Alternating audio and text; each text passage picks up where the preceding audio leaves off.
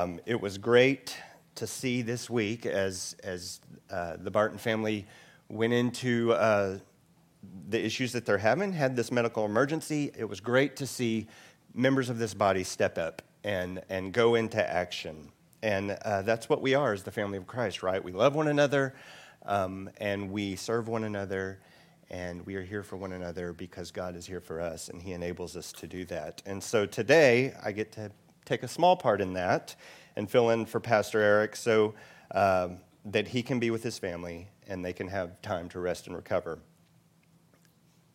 So, um, with that thought in mind, I just wanted to ask how many are, are tired this morning?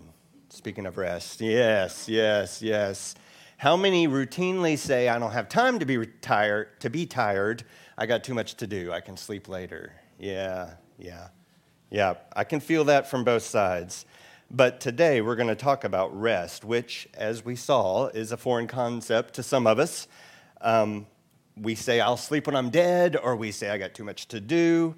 But rest is a gift from God, it's necessary. And sometimes rest isn't just like full stop, it's not sloth or laziness, it's just let's lower those RPMs down from a 10,000 to a smooth three. And let's, let's, um, we are still working, but let, let us allow other people to come around and help us because many hands make light work, right? Um, so if everyone pitches in the overworked who are still working, they get to rest by the very fact that everyone else is doing their part and no one is working too hard. Where are my children's workers? Do y'all have an amen for me or anything? so, um, I did get an amen in first service because Ashley was here, so I appreciate that. um, anyway, rest is needed by everyone, and most everyone has the capacity to provide it for other people at times. It's a blessed gift of God, but so we will see in our scripture today that is so is work, or, or specifically service. They go hand in hand in God's economy. This morning we're continuing in our study of Joshua. If you were here last week, or even if you weren't, uh, at Bethel, we like to study through Scripture, and we just began last week a study in the book of Joshua that we're going to carry through for several months. Um, but we are uh, we just started last week, so if you didn't hear that, I hope you maybe you can tune in to the podcast and listen to it. It was a great introduction that our pastor gave, um, and we're continuing there today. But before we do, let me uh, let me pray. Let me stop and pray. Dear Lord, thank you that you are here. Thank you that we are your people. Lord, I pray that you would guide my words. I pray that you would speak to us all. May all of our hearts receive from you today. In Christ's name, amen. All right, so Joshua, as I said, uh, we're started our study. This is our second week. The, bishop, the book of Joshua immediately follows Deuteronomy in your Bibles. Um, it also follows chronologically. The first five books, we had uh, Genesis, and then after that, we had Exodus, which is where Moses came on the scene and led his people out of Egypt. They have been wandering through the uh, wilderness for some 40 years now, and Moses has finally, as the leader, he's finally um, passed away. But before he did, he commissioned Joshua to, to take the reins and to lead next. So the book of Joshua is a narrative of the conquest and the settling of the land that God has promised his people. And I think in the book of Joshua, there's kind of three abiding themes that I see. One is that land. Uh, we, we know that back in the day, back with Abraham, God originally promised the land when Abraham was wandering. And he was just him and Sarah didn't even have any children. And God came to him and said, I'm going to make you into a great nation, and I'm going to give you this land. And so um, now, so many years later, the time has come uh, another theme is rest. Uh, this coincides with God's gift of land. The people have been wandering for 40 years, right? Um, just because, even though scripture says that their sandals didn't wear out, I imagine that they're pretty worn out. They've been through battles, they've been through famines, they've had to reap manna every morning, they've been gorging on quail that came flying in, they were avoiding snakes, they were doing all these things, and now um, they're worn out and they're ready. Um, and in possessing the land, God, the people of God also receive a promised gift of rest. So much so that the scripture talks about the land itself receiving rest. Um, later in Joshua, we'll read where it says Joshua gave the land for an inheritance to Israel according to their tribal allotments, and the land had rest from war. So, rest is important. And the third theme um, that I think covers throughout Joshua is the covenant between God and his people, um, which in Joshua, God continues to remind his people of his covenant with them. He does it verbally. We read that last week, um, and he does it throughout the book, and he also does it through the Ark of the Covenant. As they start progressing through the land, the Ark of the Covenant always goes in front of them as a reminder that God is with them. And that is a blessed hope that we as children have, children of God. We rely on every day. So um, let's, let's open up our scriptures to Joshua. We'll go to chapter 1. Thank you, um, Colin, for reading for us. I appreciate that. Um, but let's look back at the passage. And if you remember last week, Pastor led us through the beginning of 1, 1 through 9, where God commissioned Joshua and he reminds him that God is our salvation. And then the Lord ended with this. In, in verse 9, he said, Do not be frightened and do not be dismayed, for the Lord your God is with you wherever you go. There's that covenant promise that I was talking about. So, right after that, we have Joshua who's fired up from the Lord's uh, commission to him. He turns to his people and specifically to his captains and or his commanders of the army, and he says this in verse 10 And Joshua commanded the officers of the people, pass through the midst of the camp and command the people, prepare your provisions, for within three days you are to pass over this Jordan River to go in to take possession of the land that the Lord your God is giving you to possess. So he's get, gathered his commanders. He tells them to prepare to move. If you, um, we had a map last week. We can look at it again real quick. Uh, it, just for reference, we're on the eastern side of that Salt Sea, Dead Sea area. Up there's the Jordan River going north of that, and that's where everyone is. And he says, in three days, we're going to cross the Jordan and we're going to finally go into the land of promise. Um, so he says it twice, if you noticed. He says, to possess the land that I've given you to possess, which Eric reminded us last week. He's, when God says, I have given you this, now go get it. And that's where we are. Um, so naturally, I would imagine that there's some excitement. There's probably some nervous excitement, but um, I do believe that the people also heard the word that God said to Joshua before, because in part of what God said, he said, Be strong and courageous. That was his battle cry, you know. And later we read that the people repeat that. They say, Be strong and courageous. So I believe the people are excited and they're ready to go. Um, and that is, that's where we are. And then Joshua turns to, to, to, to some specific people, right? In verse 12, it says, And to the Reubenites, the Gadites, and the half tribe of Manasseh, Joshua says this. And so those are three tribes. If you don't know, um, there are 12 tribes of Israel.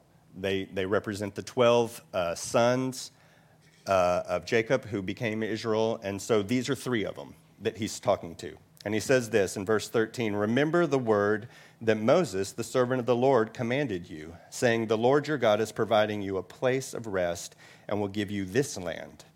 Your wives, your little ones, and your livestock shall remain in the land that Moses gave you beyond the Jordan.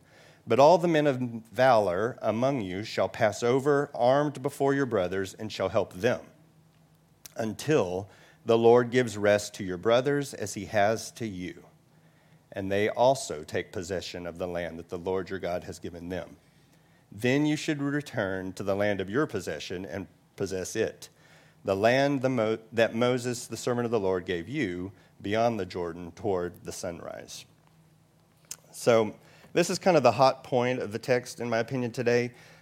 And to see what's really going on, because um, that's a little confusing, we need to look back a ways, a year or more, back when Moses was still alive, um, and it's recorded in Numbers 32.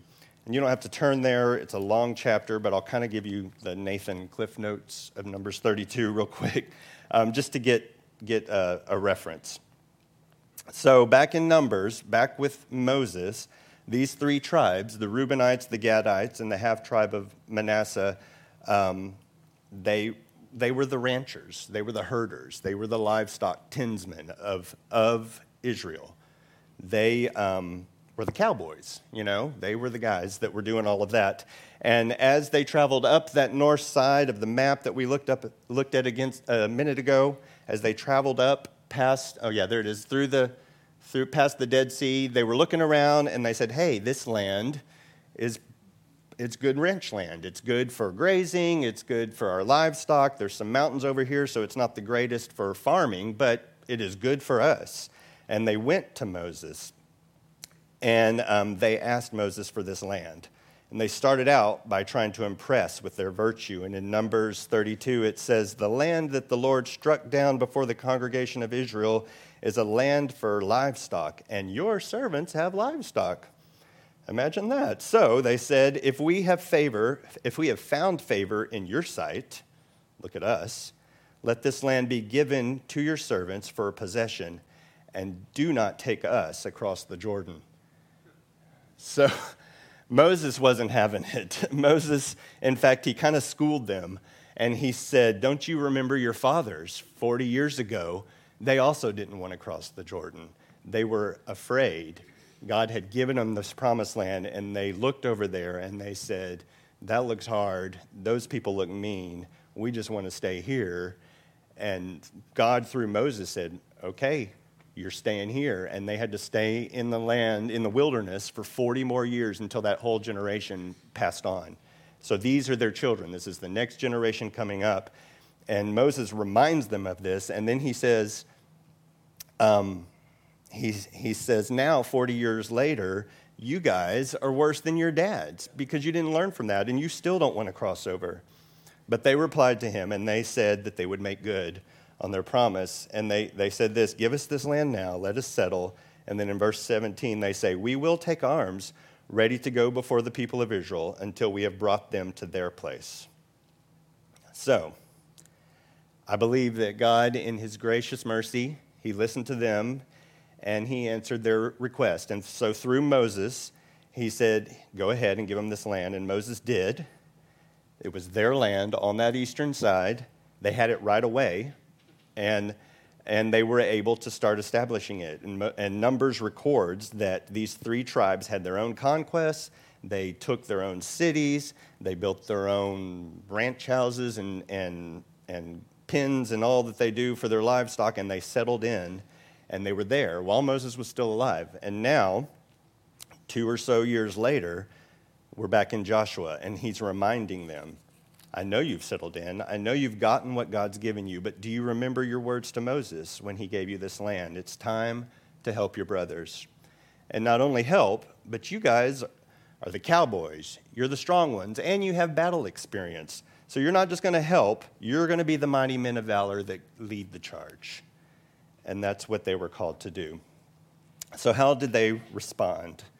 In verse 16 of Joshua chapter 1, it says, And they answered Joshua, All that you have commanded us, we will do, and wherever you send us, we will go. Just as we obeyed Moses in all things, which I think is funny, so we will obey you.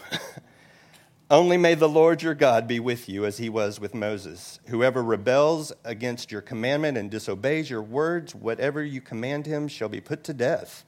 Only be strong and courageous. And there's where they repeat what God had told Joshua. So, how did they respond? Well, I think they answered with vigor and enthusiasm. God had given them their land, He had given them rest, and they had taken it. And now they're asked to set aside that rest for their brothers and sisters, and they do it. These men had been enabled by God for such a time as this, and they answered their call. So, what can we draw from that for us? I have kind of three things that I want to talk about that we can draw from this passage today. And the first is this from earlier on. our, um, as God's people, our identity is not in our leaders, our identity is in the Lord.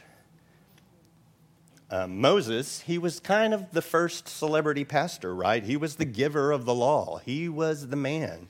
In fact, um, the people really relied on him, and they almost lost it. They barely made it out alive when Moses went up for a camping trip on Mount Sinai. And he spent a few days up there, and they went berserk and kind of lost it because they were only relying on the man. And Moses came back down with the Ten Commandments, and if you remember the story or you heard the story, he, he's angry and he breaks those and he has to go back up and they write him again. Um, and it was just an ordeal. But thanks be to God now, they've realized at this time that they are the Lord's people and they vowed to obey him and to follow Joshua, even though Moses was gone. So, in church today, if we rely solely on our pastors to sustain the body, then we are setting up for failure here too. Um, it's not only a setup for ourselves, because pastors and, and leaders, they, they move on and they go away, which ours is not, but that happens.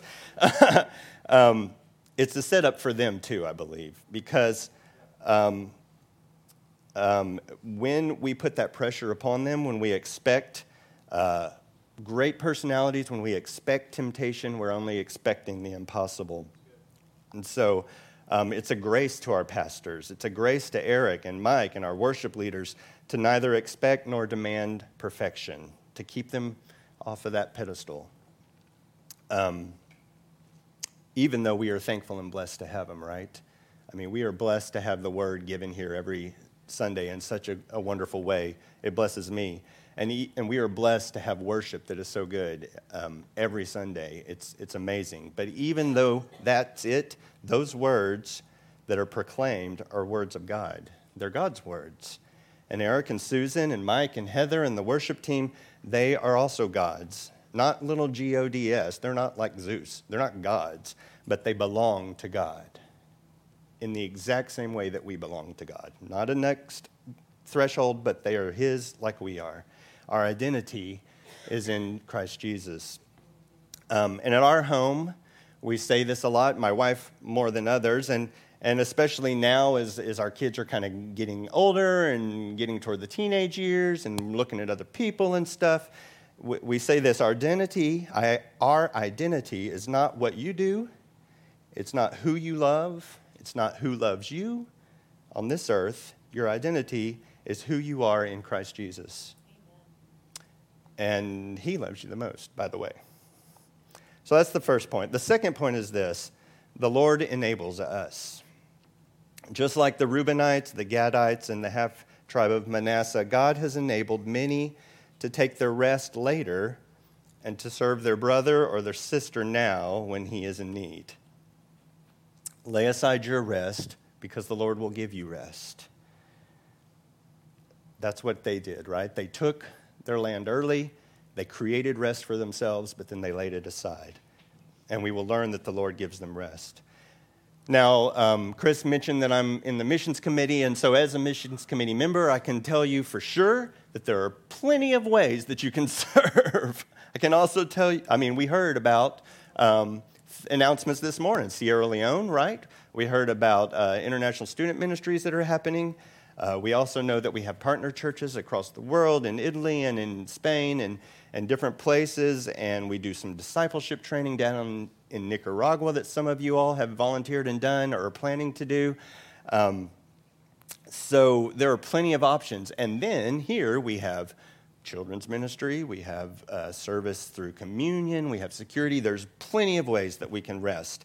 But um, Equally, or maybe more importantly, I wanted to talk about another way, a specific way, where that we sometimes overlook, and that is to serve maybe the person that's sitting next to you today or the, or the people that are across the aisle from you today. Because often your brother and your sister are in need, they need help. Um, and if you see that need, then step up and volunteer. And, and don't just say, hey, let me know if I can help. You know, that kind of thing, because if a person's overwhelmed, they won't look, they won't let you know because they don't really know how they can be helped at the time. But instead, consider something like this You need rest. God has given me strength in this time, so I'm going to help. And then find what to do and do it. That's what happened in our body this week with the Bartons. Many people saw a need, thought of how to solve it, and they jumped into action, and I was blown away by it. Um, and I would guess that before any of those people read today's scripture, they did that. And so I thank God and I thank the Holy Spirit for moving in their lives and for them answering that call. Um, and I'm going to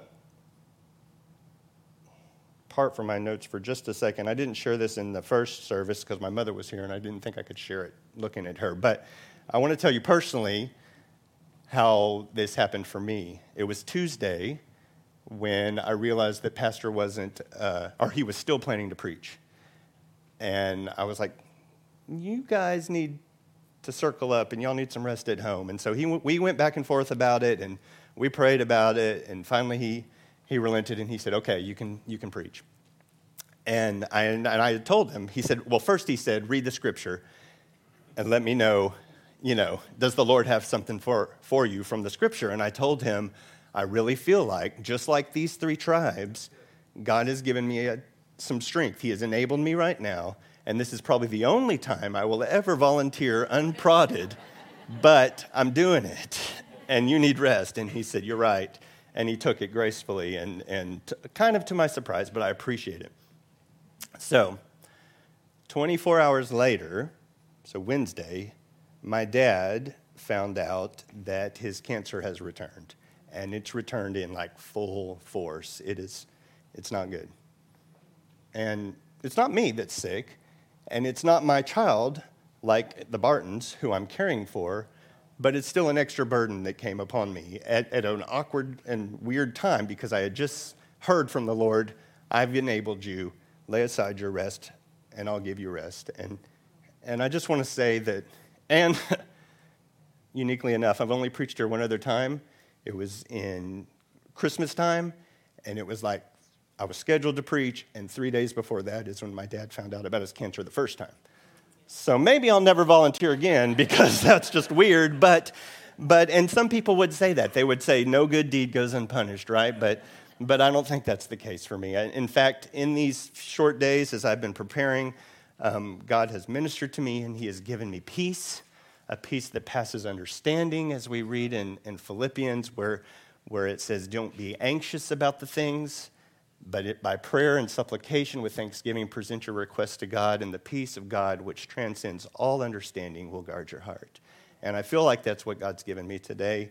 Um, and, and I'm praying for my dad. I love my dad. I don't know what's going to happen in the future. We're still going through some tests and things, but, but for today, Today, God has given me strength. And today, the Bartons needed rest. And so God it sustains and He enables. Amen. So that was my testimony for now. But anyway, back to the scripture. so just like Joshua reminded the three tribes, God tells us today, I've provided for you, I've enabled you. And you may feel weary, but at this time your brother is wearier. So it is time to lay aside your rest for now, which I have indeed promised you, and walk in obedience. And, and I just want to say it is a miraculous gift from God. Walking in obedience can be refreshing and restful, even as you're working. Uh, Philippians 2 says this So if there, are any encourage, if there is any encouragement in Christ, any comfort from love, any participation in the Spirit, any affection and sympathy, which of course in Christ there's all of these things, then complete my joy by being of the same mind, having the same love, being in full accord and of one mind. Do nothing from selfish ambition or conceit, but in humility count others more significant than yourselves. Let each of you look not only to his own interests, but also to the interest of others. Have this mind among yourselves, which is yours in Christ Jesus. And that's Philippians 2 1 through 5. This passage uh, shows us that our call to sacrificially submit ourselves to one another doesn't begin with our sacrifice, it began with God's. We're called in unity, or we're called to unity in spirit and purpose after having received all these blessings from being in Jesus Christ. It's the Lord who provides, it's the Lord who enables. Uh, we hear this all the time, right? The gospel is the good news of what God has done in Christ to redeem us to himself and to one another. And to be redeemed and united to one another is to serve one another. But by the same token, uh, if you are in a place of need, or when that comes, which it comes for all of us, please accept the help that's offered from others. When a palm reaches out, grab it and allow yourself to be lifted. Let God work his blessings on both you and your brother and sister when they come to your aid. The third point is this, and it goes back to that last little section, and it's, it's a question. Why do people always think they have to boastfully overpromise? I mean, do you remember what they said? Just as we obeyed Moses in all things, so we will do for you. But we just heard that they hadn't done that. Uh, they, Moses schooled them, he laid them down, they weren't obedient. But maybe they have revisionist history, maybe they have short memories, or maybe, and this is kind of what I think, I mean, I think there was a little bit of that, but I also think it was a little more because we see the evidence. We see that in Numbers, when they asked for this land, they made good on their promise two years later when they could have been like, We've done our work, we're done. We're kicking those boots off and we're staying here with our livestock.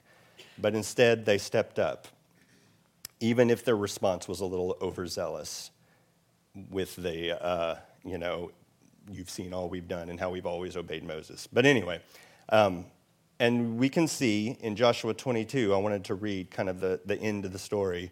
It says this At that time, Joshua summoned the Reubenites, the Gadites, and the half tribe of Manasseh, and he said to them, You have kept all that Moses, the servant of the Lord, commanded you, and obeyed my voice in all that I have commanded you. You've not forsaken your brothers these many days, down to this day, but you have been careful to keep the charge of the Lord your God. And now the Lord your God has given rest to your brothers as he promised them. Therefore, turn and go to your tents in the land where your possession lies, which Moses, the servant of the Lord, gave you on the other side of the Jordan. Only be very careful to observe the commandment and the law that Moses, the servant of the Lord, commanded you to love the Lord your God and to walk in all of his ways and to keep his commandments and to cling to him and to serve him with all your heart and soul. So Joshua blessed them, and he sent them away, and they went to their tents. And then it says a little bit later when they came to the region of the Jordan, that is in the land of Canaan, the people of Reuben and of Gad and the half tribe of Manasseh, they built there an altar by the Jordan, an altar of imposing side, size, so a big one.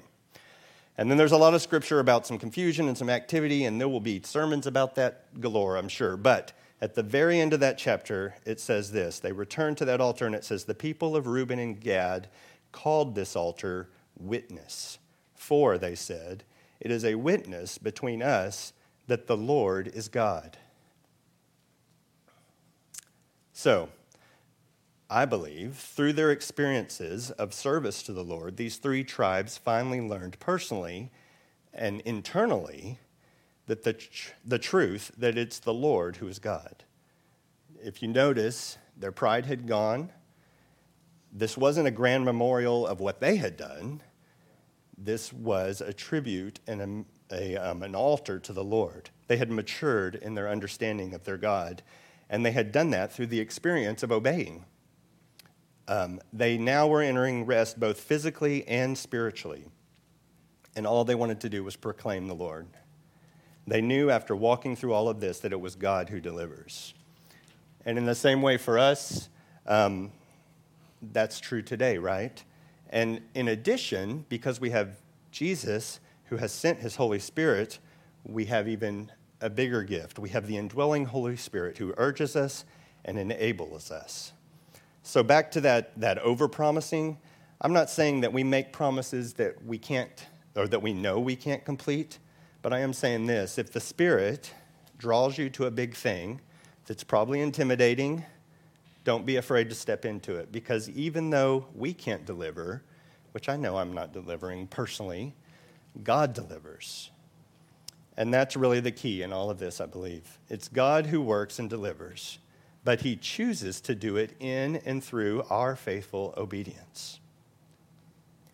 Ephesians 3:20 says this, our God is able to do far more abundantly than all that we ask or think, according to the power his Holy Spirit at work within us. So if you know Christ and you are born again, then you are indwelled by this Spirit, and his power is at work in you. And if you're here this morning and you don't know Christ, if all that I've been saying today sounds foreign to you, like just strange or different, but it's somehow intriguing, then I believe that is the Spirit of God tugging at your soul as well. He wants to know you. He want, or he knows you. He wants you to know him. So um, you can come and talk to me, you can talk to staff, you can talk to some of the deacons and elders, people that you saw serving communion. We would love to introduce you to our Jesus. And for all of us, if the Spirit prompts you toward a good thing, even a thing that would be an effort or a sacrifice, it's a God thing because the Spirit's prompting. And you'll be better off. You'll be more rested. You'll, be, you'll grow in faith if you do it. Let me just say that I'm not trying to preach a, a, sermon that says you have to work in order to receive God. In fact, it's completely the opposite of that. We're not here that we have to do in order for God to come. In fact, God didn't tell the men they had to do this service in order that the Lord would be with them. Instead, he said it opposite as well. He began in Joshua saying, Do not fear, for the Lord your God is with you wherever you go. But when we obey, we, we, have, we have the blessedness of God's work in our lives. So, I have one more scripture that I want to share with that in mind. And um, I'm going to share it as a benediction. So, this comes to the end. You can stand, and, uh, and we'll have a benediction, and then you'll be dismissed a little bit early. Thanks be to God. All right, here it is. Galatians 5 13 and 14 says this For you, my brothers and sisters, have been called to liberty, to freedom. Only do not use this liberty as an opportunity for the flesh, but through love to go and serve one another. For the whole law can be summed up in this one command love your neighbor as yourselves. And from Joshua, be strong and courageous in doing it. God bless you all. You're dismissed.